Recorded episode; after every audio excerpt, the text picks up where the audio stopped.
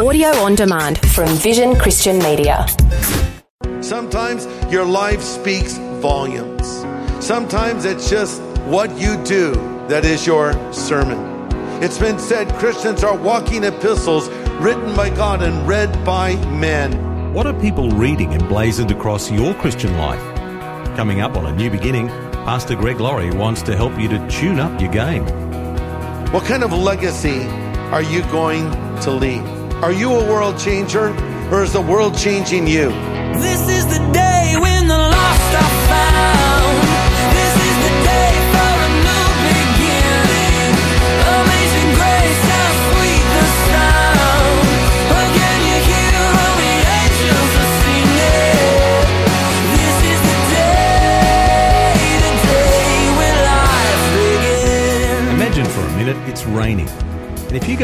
Play in the mud with some white gloves on, do the gloves get muddy? Or does the mud get glovy? Does the world rub off on us? Or do we rub off on the world? It's an important question. It gets right to the heart of our jobs as ambassadors for Christ. Today, on A New Beginning, Pastor Greg Laurie helps us to take some positive steps toward being salt and light. Consider the impact of some of our forefathers of the faith.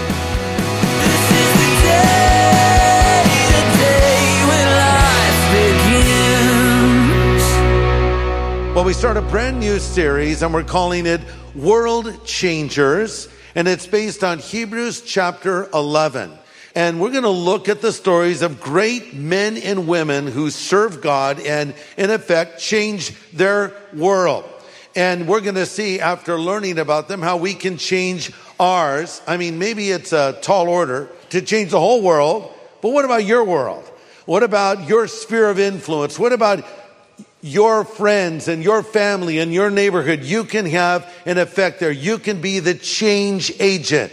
How do you do it? You do it through faith. Okay, now let's read about it. Hebrews 11, we're going to read verses 1 to 10. Verse 1 Now faith is the substance of things hoped for, the evidence of things not seen. For by it the elders obtained a good testimony. By faith we understand that the worlds were framed by the word of God, so the things which are seen were not made of things which are visible. By faith, Abel offered to God a more excellent sacrifice than Cain, through which he obtained witness that he was righteous, God testifying of his gifts. And though he was dead, he still speaks. By faith, Enoch was taken away, so he did not see death and was not found because God had taken him. For before he was taken, he had this testimony, he pleased God. Without faith, it's impossible to please him. For he that comes to God must believe that he is, and he's a rewarder of those that diligently seek him. By faith, Noah, being divinely warned of things not yet seen, moved with godly fear and prepared an ark for the saving of his household, by which he condemned the world and became heir of the righteousness which is according to faith. By faith, Abraham obeyed when he was called to go out to a place where he would go to receive his inheritance. And he went out not knowing where he was going. By faith, he dwelt in the land of promise as in a foreign country, dwelling in tents with Isaac and Jacob, the heirs with him of the same promise. For he waited for the city which has foundations, whose builder and maker is God. I love that. Now, the first name that pops up in this account of the great heroes of faith is surprising. We would think it would be Abraham or Noah or Moses or Sarah. The first person, Abel. Look at verse 4. By faith, Abel offered to God a more excellent sacrifice than Cain, through which he obtained witness that he was righteous, God testifying of his gifts that though he was dead, he still speaks. Now, that's an interesting thing because when you think of heroes of the Bible, Abel doesn't usually come to mind. Uh, you know, he didn't survive in a den filled with lions. He didn't destroy Philistines with a jawbone he picked up off the ground. He, he didn't do any of these incredible things like part the Red Sea and on the list goes. He's Abel. Well, let's see. Who was Abel? Well, he's the brother of Cain. Of course, they were the sons of Adam and Eve. You remember that God put our first parents in the garden, uh, said, hey, you guys, enjoy, have a great time. Uh, I'm going to show up every day. We're going to have a conversation. It's going to be amazing. Uh, one restriction stay away from the tree of the knowledge of good and evil. Everything else is good. Scene two Adam and Eve at the tree of the knowledge of good and evil. Really? All the trees. Yeah, we're here. We just happen to be here. It's coincidental. Well, what happens? The serpent comes, the devil tempts them. They eat of the forbidden fruit. Okay, now fast forward. We're in chapter four of Genesis. They have two sons, Cain and Abel. See, they were literally raising Cain. That's where the expression came from. Two boys. And now Cain and Abel are young men and they come and bring an offering to the Lord. Uh, Cain worked out there in the fields and Cain brought some of his crops from this field and then Abel brought uh, some firstborn lambs. The Lord accepted the offering of Abel and he rejected the offering of Cain. Why? Was it because of the offering itself? No. It was because of the motive behind the offering.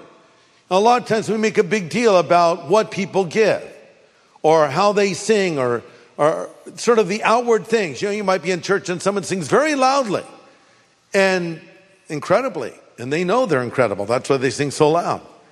And they say, wow, that's, God must really like that. Yeah, maybe. I don't know. Depends on their heart. And there's somebody else that, you know, they can't stay on pitch. They're awful. But that may be a pleasing sound to heaven more than the person who sings incredibly. Why? Because God looks on the heart. Or when an offering is received, you know, one person may drop a big roll of bills or like a gangster, you know, they're, it dropped like the mob guys carry the rolls of bills in their pocket.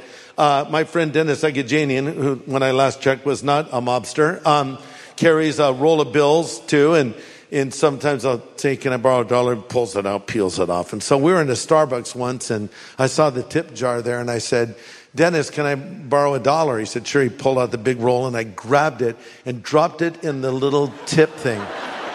I've never seen an older man move so quickly in my life. I didn't know it was pot. He just pull it back.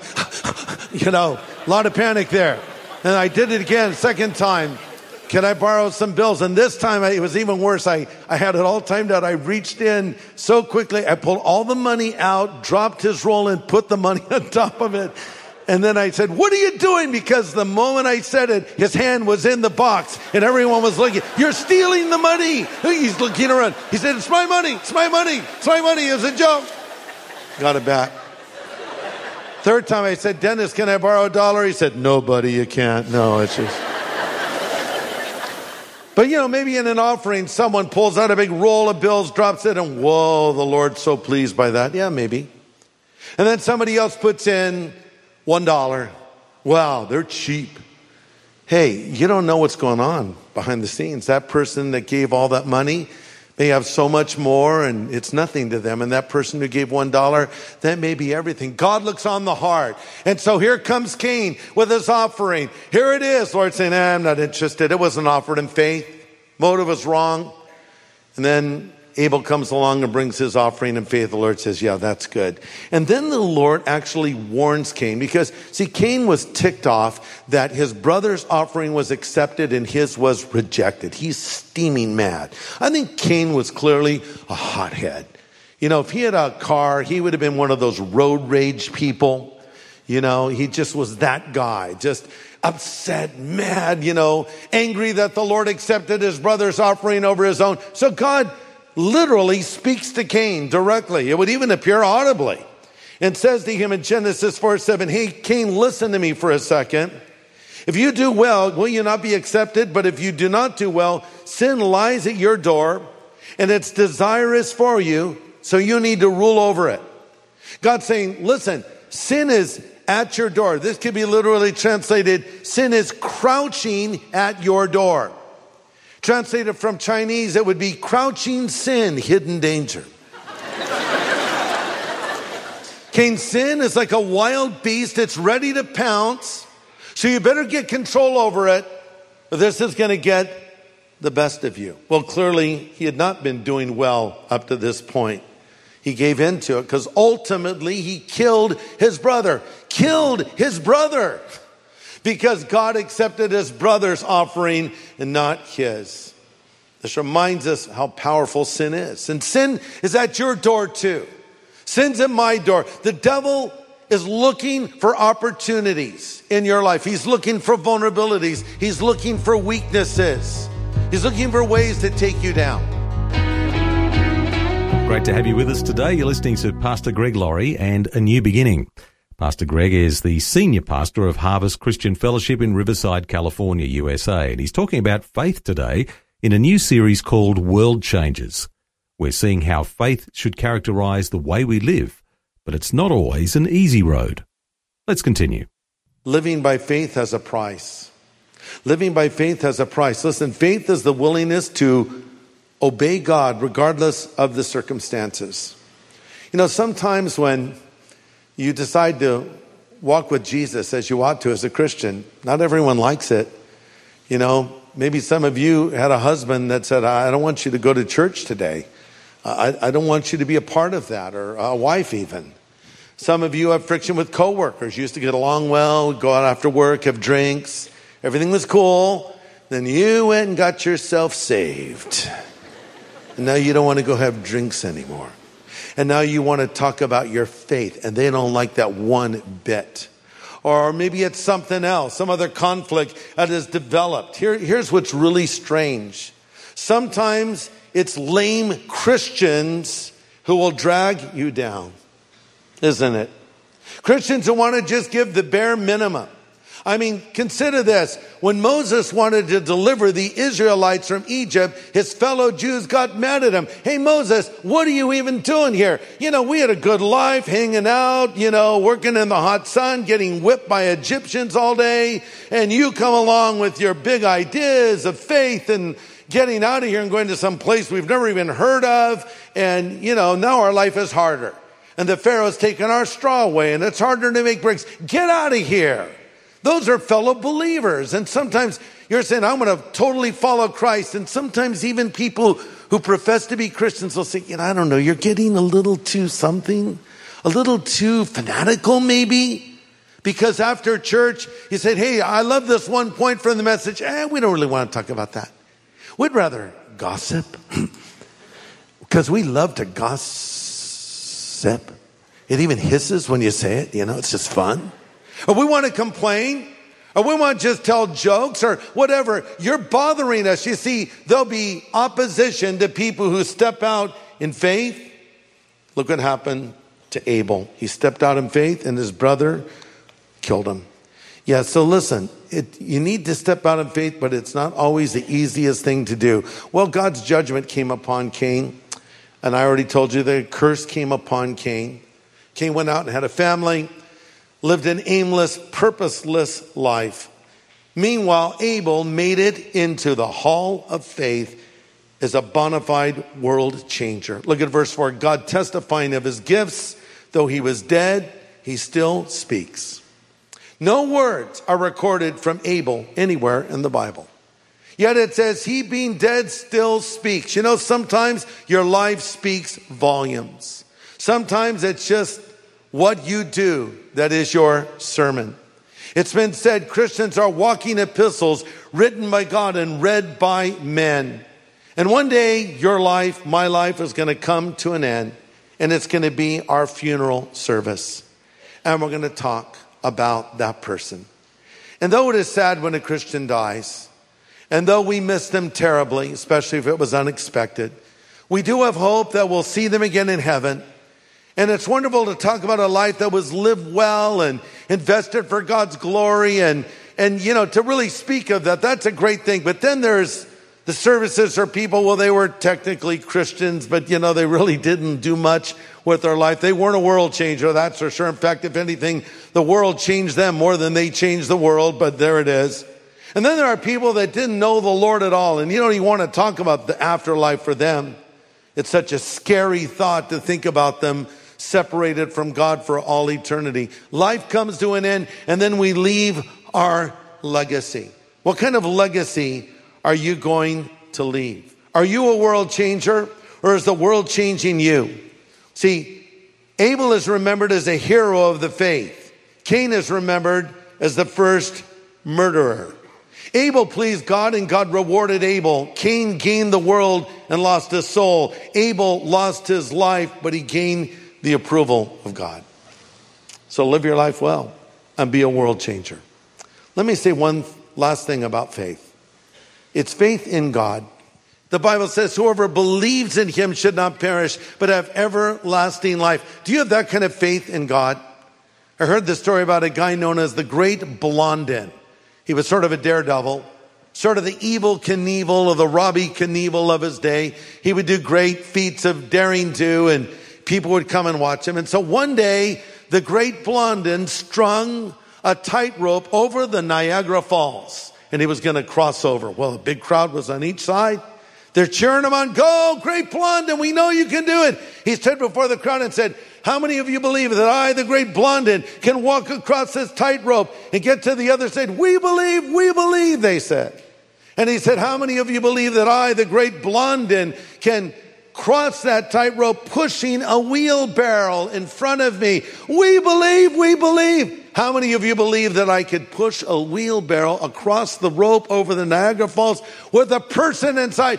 We believe. And one guy was yelling a little louder than the rest, and Blondin said, Get in the wheelbarrow. he left that place quickly. So, do you believe in Jesus? Oh, I believe, I believe. Jesus says, Get in the wheelbarrow. Trust me. Put all your faith in me. Your faith will not be misplaced because God will be there for you. He will forgive you. He will be there for you on the other side when you enter eternity as well. And I ask you in closing, do you have this faith in God right now? Not faith in faith, faith in Him. Do you believe in Him? Is He living inside of you? You say, well, I think maybe God's in there somewhere. No, listen, if God's living in your life, you'll know it. And if you don't know it, hey, maybe He's not there. But that can change right now because the Bible says, for as many as received him, he gave them the power to become sons of God, daughters of God, forgiven, knowing they're going to heaven. If you don't know that yet, I'm going to give you a chance to believe. It's not enough to offer mere intellectual assent. The demons do that. I already pointed that out. You have to get in the wheelbarrow and believe in Jesus as Savior and Lord. Father, I ask now that you will speak to any here who do not yet know you. Help them to see how much they need you because they're separated from you by their sin. Help them to turn from their sin and believe in you. In Jesus' name I pray. Amen.